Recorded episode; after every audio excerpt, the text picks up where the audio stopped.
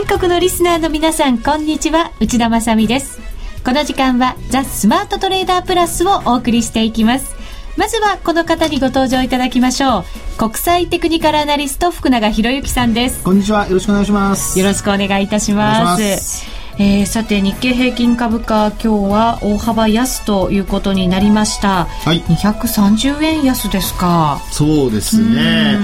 まあちょっと、まあ、あの昨晩の FOMC の結果を受けてですねえー、米国株はまあ200ドル以上下落をしたんですけれども、はい、あのドル円というかドルがですね、えー、結果金融緩和縮小という話からですね、えー、ちょっと強含んだんですけども東京マーケットでこれまでと全く違う反応になっちゃいましたね。そうなんですよね、はい、そのドル円の動きを交換することなくということになりました、はい、今ドル円なんですが先ほど、えー、98円台までありましたのでね。はい、はい、あ8円つけたんですねギリギリですかね。97円のもう本当97銭ぐらいまでいったみたいですね。そうですね。はい、はい、まああのまあ、流れとしてはやはり金融緩和縮小で、えー、米国の方の金利も昨日は上昇してますから、はい。まあ、そういう意味ではやはり金利差、まあ、あるいは金利の上昇ということで米国あるいは米ドルがまあ高くなるという、うん、まあ、教科書的な動きになってるわけですよね、はい、ですから、まあ、そういう意味ではあの日本株これから交換してくるのではないかなと、うん、今日はちょっと実はあの引け間際ですね変な動きがありまして。変な動きがあった、はいね、はい、あの今話して大丈夫ですか？もしあれです時間が、ね、そうですね、はい、その後のコーナーでえ今日はマーケットのお話をたっぷり伺おうと思ってますので、ねはい、じゃあその変な動き、うん、今日はなんとなく、ね、あの無理やり押さえつけられた感が私はあったような気がしますね。日経平均株価。なるほど、はい、それはじゃあ今日のまあ、独自の要因と言ってもいいことなんですか、ね、そうですね。あの個別株あるいは指数のあのポジション入れ替えだとか、ひょっとするとそういうのに絡んだ動きかもしれないんですけどね。うん少しもしかしたらこの番組を聞いてほっとできる方々もいるかもしれませんね。そうですね。そうなるといいですけどね、はい、はい、それでは番組進めていきましょう。この番組を盛り上げていただくのはリスナーの皆様です。プラスになるトレーダーになるために必要なテクニック心構えなどを今日も身につけましょう。最後まで番組にお付き合いください。この番組はマネックス証券の提供でお送りします。スマートトレーダー計画。よーいドンえー、それではまずはあマーケットのお話から伺っていきましょう。日経平均株価今日は反落となりまして230円64銭安。1万3000飛び14円58銭で大引けとなりました。トピックスマイナス14.76ポイント1091.81ポイントです、えー、引け間際に、はい、押さえつけられるような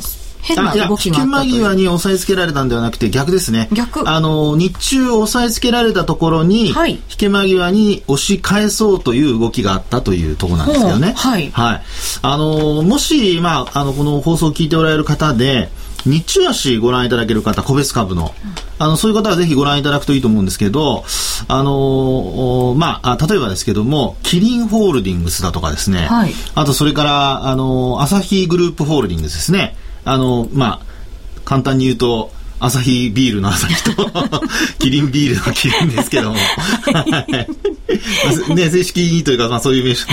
あれなんですが、これ、はい、あの、実はですね、引き間際の10分とか5分のですね、うん、あの、コード番号は2501だとか、あ、失礼、2502と、うん、えー、っと、2503でしたかね。はい、はい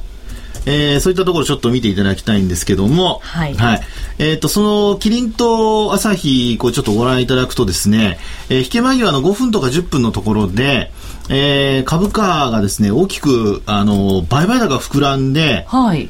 今日なんと、97円高。朝日グループホールディングス。え？ー、本当になんだこれですよね。なんだこれですね。はい。あと、キリンも見てください。キリンホールディングス。はい、9503になりますけども、うん、あ、2503、失礼しました。2503ね。はい。はい、うわあ、本当に引けのところでグワンって大陽線が一本。ね、5本、あの、5分足の大陽線が立ってると。はい。まあ、あの、冷やし直しましても、この引け間際のこの値動きで、大きくドカーンと上がってる感じですのでね。まあ、ただ今日もし、その指数の入れ替えだとか、まあ、例えば MSCI だとかですね、えー、何かしらそういうものがあれば、あの、そうした中の銘柄入れ替えの動きというふうに思えるんですけど、えー、そうじゃないんですよね。そうですよね。そういう話って大体マーケット流れますからね、そうなんです。今日は特段その話は流れてないのと、あとそれから、えっ、ー、と、9983の、えー、ファーストリテイリング。はい。えー、それからあとファナック、うん、これあの売買高も一緒にご覧いただくとですね、うん、あのまあ、株価はそんなに動いてないんですけど、え売買高が膨らんでいるっていうのがこれも分かるようになってるんですよね。はい、ファーストリテイリングは特に引け際にそんな大きな動きは見られていませんけれども、はい、値段的には、え、ただ商いは膨らんでたんですね。はい、そうなんですね。えー、ですから、今ですね、えー、お話ししている、あの、最初にお話した2銘柄、まあ、他にもあるんですけども、こういった銘柄は日中ほぼ横ばいだったものが、あ引きにかけていきなりこう反発するような形、うん、それからファーストリテイリングだとか、あとファナックだとかは、まあ、日経平均強度の高い銘柄ですけども、まあ、これも引け間際にですね、えー、それなりにこう、寄り付きよりも今日、商い膨らんで終わっていると。本当ですね。はい。えー、ですので、まあ、あの、まあ、こういった動きがあるのでですね、えー、何かしら、日中、その、抑えるような動き、あるいは、あこう、引け間際を狙ったような買いというのがですね、えー、入っていたのではないかというところなんですよ。うん、ですので、あの、今日、まあ、これまでと違って、その、為替との連動性が薄いだとか、いろんな、そのね、えー、ことから、ちょっと悲観的な見方、ひょっとしたらあるかもしれないんですけども、はい、実際には、なんかそういう悲観的な見方を誘うようなですね、そういう値動きがあって、で、えー、結果的に、えー、引け間際、もうあの誰も手を出さないところで買ってしまって、まあ明日それで上がってしまえばですね、買った人たちはまた利益が増えるわけじゃないですか。はい。ね、引け間際5分とか10分で買っておけば、まあそういう、ちょっとした思惑的な動きがあったのではないかなというそんな感じなんですよね。うん、で今のやをこう、はい、押さえつけといて。まあ、押さえつけてというか、まあ、基本その、押さえつけるような大きなエネルギーがあったわけじゃないんですけどね。えー、とにかく上がらないようにしてたっていうところなんでしょうかね。最後だけ、ふっと買った。そうです。あの、拾ったというかね、買ったというか。うんうん、で、えー、商いも膨らんでるということなので、はい、今日も結果的に、あの、昨日より商い膨らんでますよね。売買高も売買高も、はい、そうですね、はい、このところちょっと少なめだったんですけどね。えー、えー、で、2兆円に昨日、今日と2日続けて突破して、まあ、それまでは2兆円届かなかったんですけどね。はい、で、なおかつ、それに加えて、えー、そういった個別銘柄がちょっと買われたということなので、はい、まあ、ちょっとですね、えー、そういう意味では、なんとなく、うこう、売られて終わったっていう流れではなくて、買って終わっているので、まあ確かにそうですね。はい。えー、で、あともう一つはですね、あの、まあ今現状、夜間取引、ナイトセッションなんか見てみますと、えー、あの、先物、225の先物なんかやっぱり、あの、結構買われてましてですね、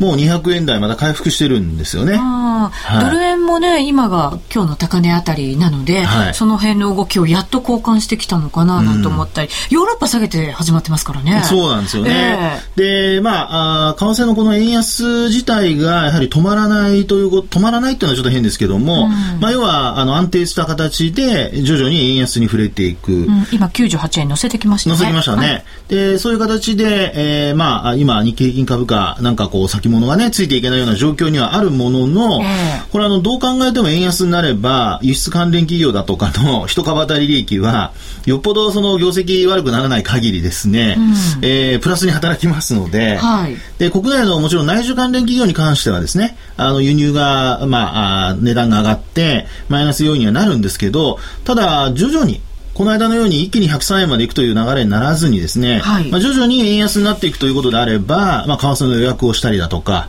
あるいは先々までこう、商品をね、えー、あらかじめこうまとめてあの保存が効くものは輸入したりだとか、まあ、そういうことができるようになれば、まあ、基本的にはそんなにマイナスの影響もあの軽微になってくるということだと思うんですよね。はい、で、まあ、そこ話してる間に先物なんかも今270円ぐらいまで。270円、280円つけてきましたよ。ね、ちょっと戻してきてますよね。うん、ですから、もちろんまだ、あの、明日、あるいは今晩のね、ニューヨークどうなるかによってまた変わる可能性ありますし、ドル円の値動きによっても変わる可能性あるんですけども、まあ、あの、今日の値動き、あの、為替に連動しなかったとか、あるいは FOMC で売られたっていう、その現象だけを見て、あまり悲観しなくてもいいのではないかなと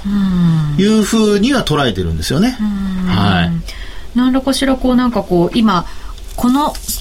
後の先行きみたいなものを占うような動きが、はい、まあ、引け、そして今の先物に少しずつなんとなく出てきてるかもしれない。そうです、そうです。あと、為替もね、うん、あの、円安傾向、あるいはドルの強さというのがちょっとこう出てきているということですのでね。うんはい、まあ、ですから、急激な変動さえなければ、あの、ポイントとしては、それほどマイナスにはならないと思いますので、ええ、まあ、あとは、もう一つちょっと欲を言えば、やはり債券市場がもう一つ安定することだと思うんですけどね。え、金利の方も安定してくるとなれば、それこそ今日なんかも不動産株やっぱりね、弱かったですからね。で、ね、まあ、今の金利水準、水準的にはもう全然、その、過去の水準から比べると、大した問題ではないとは思うんですけども、はい、えー、やはりですね、急激なその変動っていうのをやっぱマーケットは嫌うということなので、まあ、あ最近ちょっとずつ低下はしてきているものですよ。やっぱり0.8%前後ぐらいね、落ち着いて、えー、もらうなり、もうちょっと低下するというところがちょっと期待したいところなんですよね。そうですね。あんまりこう、動きが激しくないっていうのがきっと、そうなんです、そうなんですね。プラスなんでしょうね。えー、ボラティリティがね、低下するっていうところがポイントになると思いますから、えー、まあそういう意味では、やはり今お話したような条件が、あの、今日の引け間際の値動きからするとですね、多少、えー、なんか先行きをこう暗示するような動きが、うん、まあ出ている可能性があると。ですから明日はこれ続かないといけませんので、ええ、いずれにしても今日、あの、まあ、5日移動平均線のところで下げ止まったりしてですね、あの、まあ、マーケット日経平均株価、それからトピックスは5日移動平均線まで届いてませんから、うんうんうん、で、両移動平均線ともにですね、上向きに転じたまま今推移してますので、はい、明日反発するようなことになってくれれば、うん。これはあのちょっとまたいい話をすると、ええ、あの陽線の包み足がはい。できつつあるんですよ。へえ。今、へえって言いました。江戸っ子みたいな感じになりましたけど。そうなんですよね。ですから、陽線の包み足も、おまあ、うまくすると、明日、もう一回今日の値幅分取り返してくれれば、はい。下げた分取り返してくれれば、ですから230円ぐらいですよね、日経平均ですよね、今日の下落が。はい、そうです。え、あの、昨日の終値までで、あの、取引時間中のベースで見ると、あの、陽線の包み足でしたので、終値ベースで見るとちょっと6月の10日の高値上回らないとダメなんですけどね。えー、まあでも、流れとしては、あ少しいい流れに、いいまあいい流れというか、こう、あまりこう、注目してないところで、えー、形としては良くなりつつありますから、はい。明日ちょっとね、300円ぐらい上昇してくれると、すごい希望的観測ですけど。簡単に言いましたけどね。簡単に言いましたけどね。えー、まあ、そういうようなことがあれば、あ基本、やはり75日移動平均線も超えてきますし、えー、えー、形としては、まあ、良くなってくるのかなというところなんですよね。そうですね。はい、物色もあの、このところのやっぱり下落で一番その下落がきつかった不動産だったり、金融だったりとか、はい、その辺がなんとなく少しずつまた戻ってきてくれると心理的にも、そうですよね。ほっとしますけどね。えー、まあですからね、やっぱりあの、今日まだ不動産が売られてるっていうところを見ると、まだそこまでね、あの、まあ皆さんの心理状態、あるいはマーケットに対しての信頼感が、こう、まあ、高まってるというところまで回復してませんので、はい、まあそういう意味ではやはり先ほどお話したように、えー、反発すると同時に、まあ、あの、債券市場が、あ落ち着きを取り戻して、で今、内田さんの話にあった不動産株なんかがこう戻すだとかね、はい、そうなってくると、ちょっと25日線を超えるような期待も出てくるんじゃないかということでですね、え多少私の方はあの期待をしておりますけども。はい。わ、はい、かりました。ありがとうございます。続いてはこのコーナーです。ザ・スマートトレーダープラス。今週のハイライト。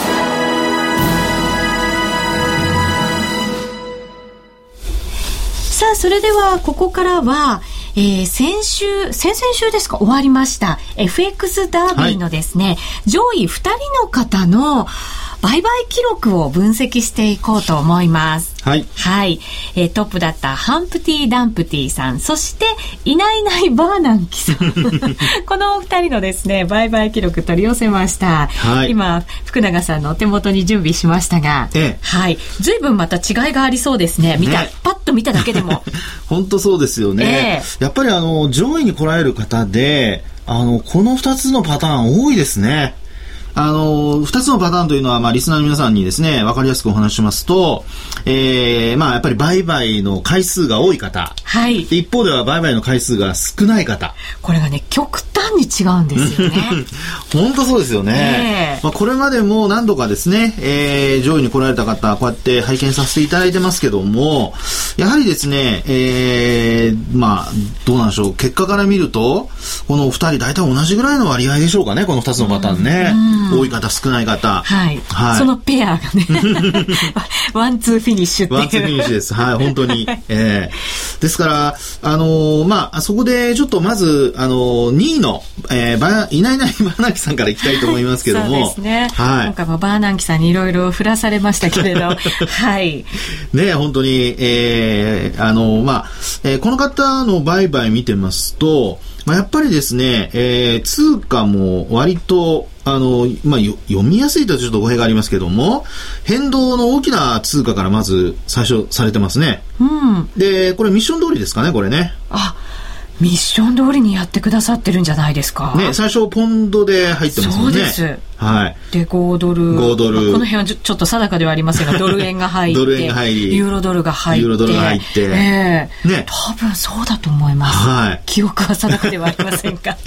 あの、本当あまあ、あの、ミッションに沿った形でですね、大きくあんまり外れない形で、えー、いないいないバーダンキさんは売買をしてくださったというところですね。こういう方が上位に来て、はい、こうやって、うん、あの、判断をさせていただくのは初めてかもしれません、ね。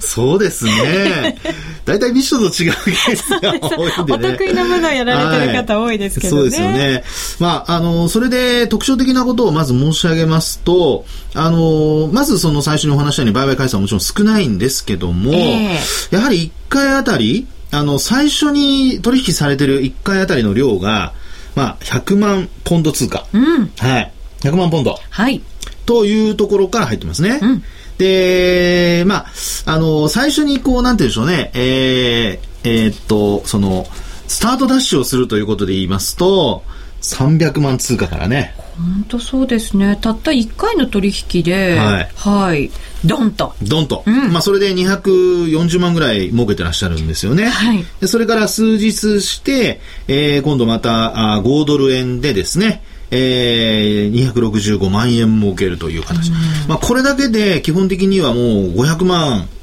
利益出てますからね。本当そうですね。なんかこう、ピントをガーッと絞って、はい、ここだっていうところでしっかり、なんかこう、利を伸ばしながら、そうです。うん、ね。やってますね。はい。それで、えー、あと、おまあ、ドル円にしてもそうですし、えー、あと一番やっぱり、あのー、大きかったのが、ドル円で、えー、これはあ3月の1日に、失礼、6月の1日にですね、えー、ショートから入って、で、えー、買い戻しをしてですね、なんと1回の取引、この時にはもう、あの、余裕があるからだと思うんですけど、最大の300万通貨ですね、えー、これを、ま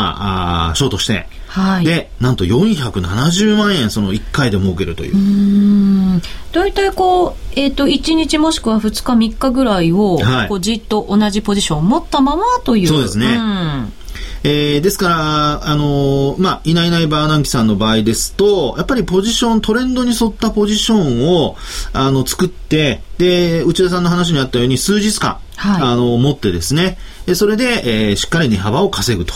いう、うん、そういうパターンになってますよね。はい。で、ただ後半、うん、ちょっとね、あのー、まあ、惜しいとこなんですけど、えー、実際に、あの、今回の結果見てみますと、1260万ぐらいプラスなんですが、えー、えー、その最後の取引でですね、やはり、マイナスになってます。うん、要するに、あの、えー、いないいないばらのあきさんの場合の、やっぱりロスカットの遅れっていうんでしょうかね。えー、まあ、あの、トレンドに沿ってですね、値幅を取るトリトレードなので、あの、基本ちょっと、はあの、まあ、逆に動いても、これロスカットしないというパターンだと思うんですよね。はい。そうすると、あの、どうしても、おまああ、そのロスカットのタイミングを誤るとですね、あるいは遅れると、えー、損失が膨らんでしまうと。まあ、したがって、えー、今回のケースで見ると、これ、結構、ね、1回で200万以上マイナスになってる。本当そうですね。ケースがね、えー、あったりしますもんね、これね。はい。順調に来て最後でちょっと崩れちゃったかなという。うそうなんですよね。でもそれでも、最終的には1か月間で、えー、ね、1267万円という、はい、利益を叩き出してらっしゃる、はい、200%以上ですよね。すごいですね。うん、すごいです。はい。はい、そして今度、あの、ハンプティ・ダンプティさんの方ですが、えええー、こちらはですね、あのー、まあ、あ取引の数、回数としましては非常に多い。えー、いないいないバーギナンキさんの4倍ぐらいはやってますかね。はい、そうですね。そのぐらいやってますね。で、えー、まあ、通貨に関しては、まあ、ほぼ 一つですか。二つ。種類としてはですね、通貨ペアとしては、あまあ、二つ、ドル円も入ってますから、ユーロ円とドル円。でも、ほとんどがユーロ円ですね。ねえ、はい、ですね。お得意なんですね、きっとね。うん、そうですね。えー、で、えー、ユーロ円で、えー、まあ、あこういうその短期間でですね、まあ短時間でと言った方がいいですね。あの一日持つとかいうことはほとんどなく、オーバーナイトした場合っていうのは利益が出てる時だけ。はい。はい。それ以外の時には、あまあ、例えば、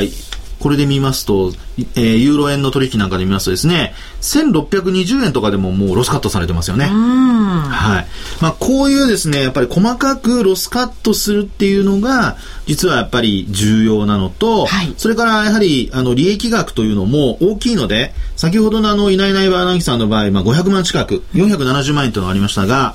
ハンプティ・ダンプティさんの場合、一番大きな利益額というのが1回のトレードですよ。377万2956円。うん、ですから、100万ぐらい違うんですよね。あ、本当そうですね。はい。ということで、まあ、これは要はですね、どれだけリスクを許容して、で、トレンドに乗っかって、え利益を伸ばすか。はい。で、ハンプティ・ダンプティさんの場合には、あこう、少しずつ、あの利益を積み上げる形のトレードをされたということになりますね。そうですね。はい。最後の、えー、最終日の5時55分でこれ、あの、ダービーが終わるね、はい、あのー、手はずだったんですが、5時53分までやってくださって。本当ですね。ね真剣にさえ、えー、やっていただいたって本当嬉しいですね。本当になんか今もう胸が熱くなりました。これを見て。本当ですね、うん。しっかり最後も決済してくださって。そうです。えー、それでね、えー、まあ50万近く利益を上げられたと、はい、いうことでございますので、えー、まあ本当にあのー最後追い上げ、追い込み？というのを、もしこういうダービーあるいは競争でやるとなりますと、はい、まあ、こういうね、えー、ちょっと数分の間にこう利益を上げるような、うん、こういうトレードっていうのが、まあ一つ、あのトレードのやり方としてはあるのかなというところでしょうね。はい。さあ今日は第14回 FX ダービー、えー、終了しまして、その1位と2位の方の売買記録、はい、ここで見させていただきました。はい、いいところ悪いところたくさんありましたけれども、はい、皆さんもぜひ次のダービー、そしてこれからのトレードに参考にしていただければと思います。はい、いいとこばっかりですよ。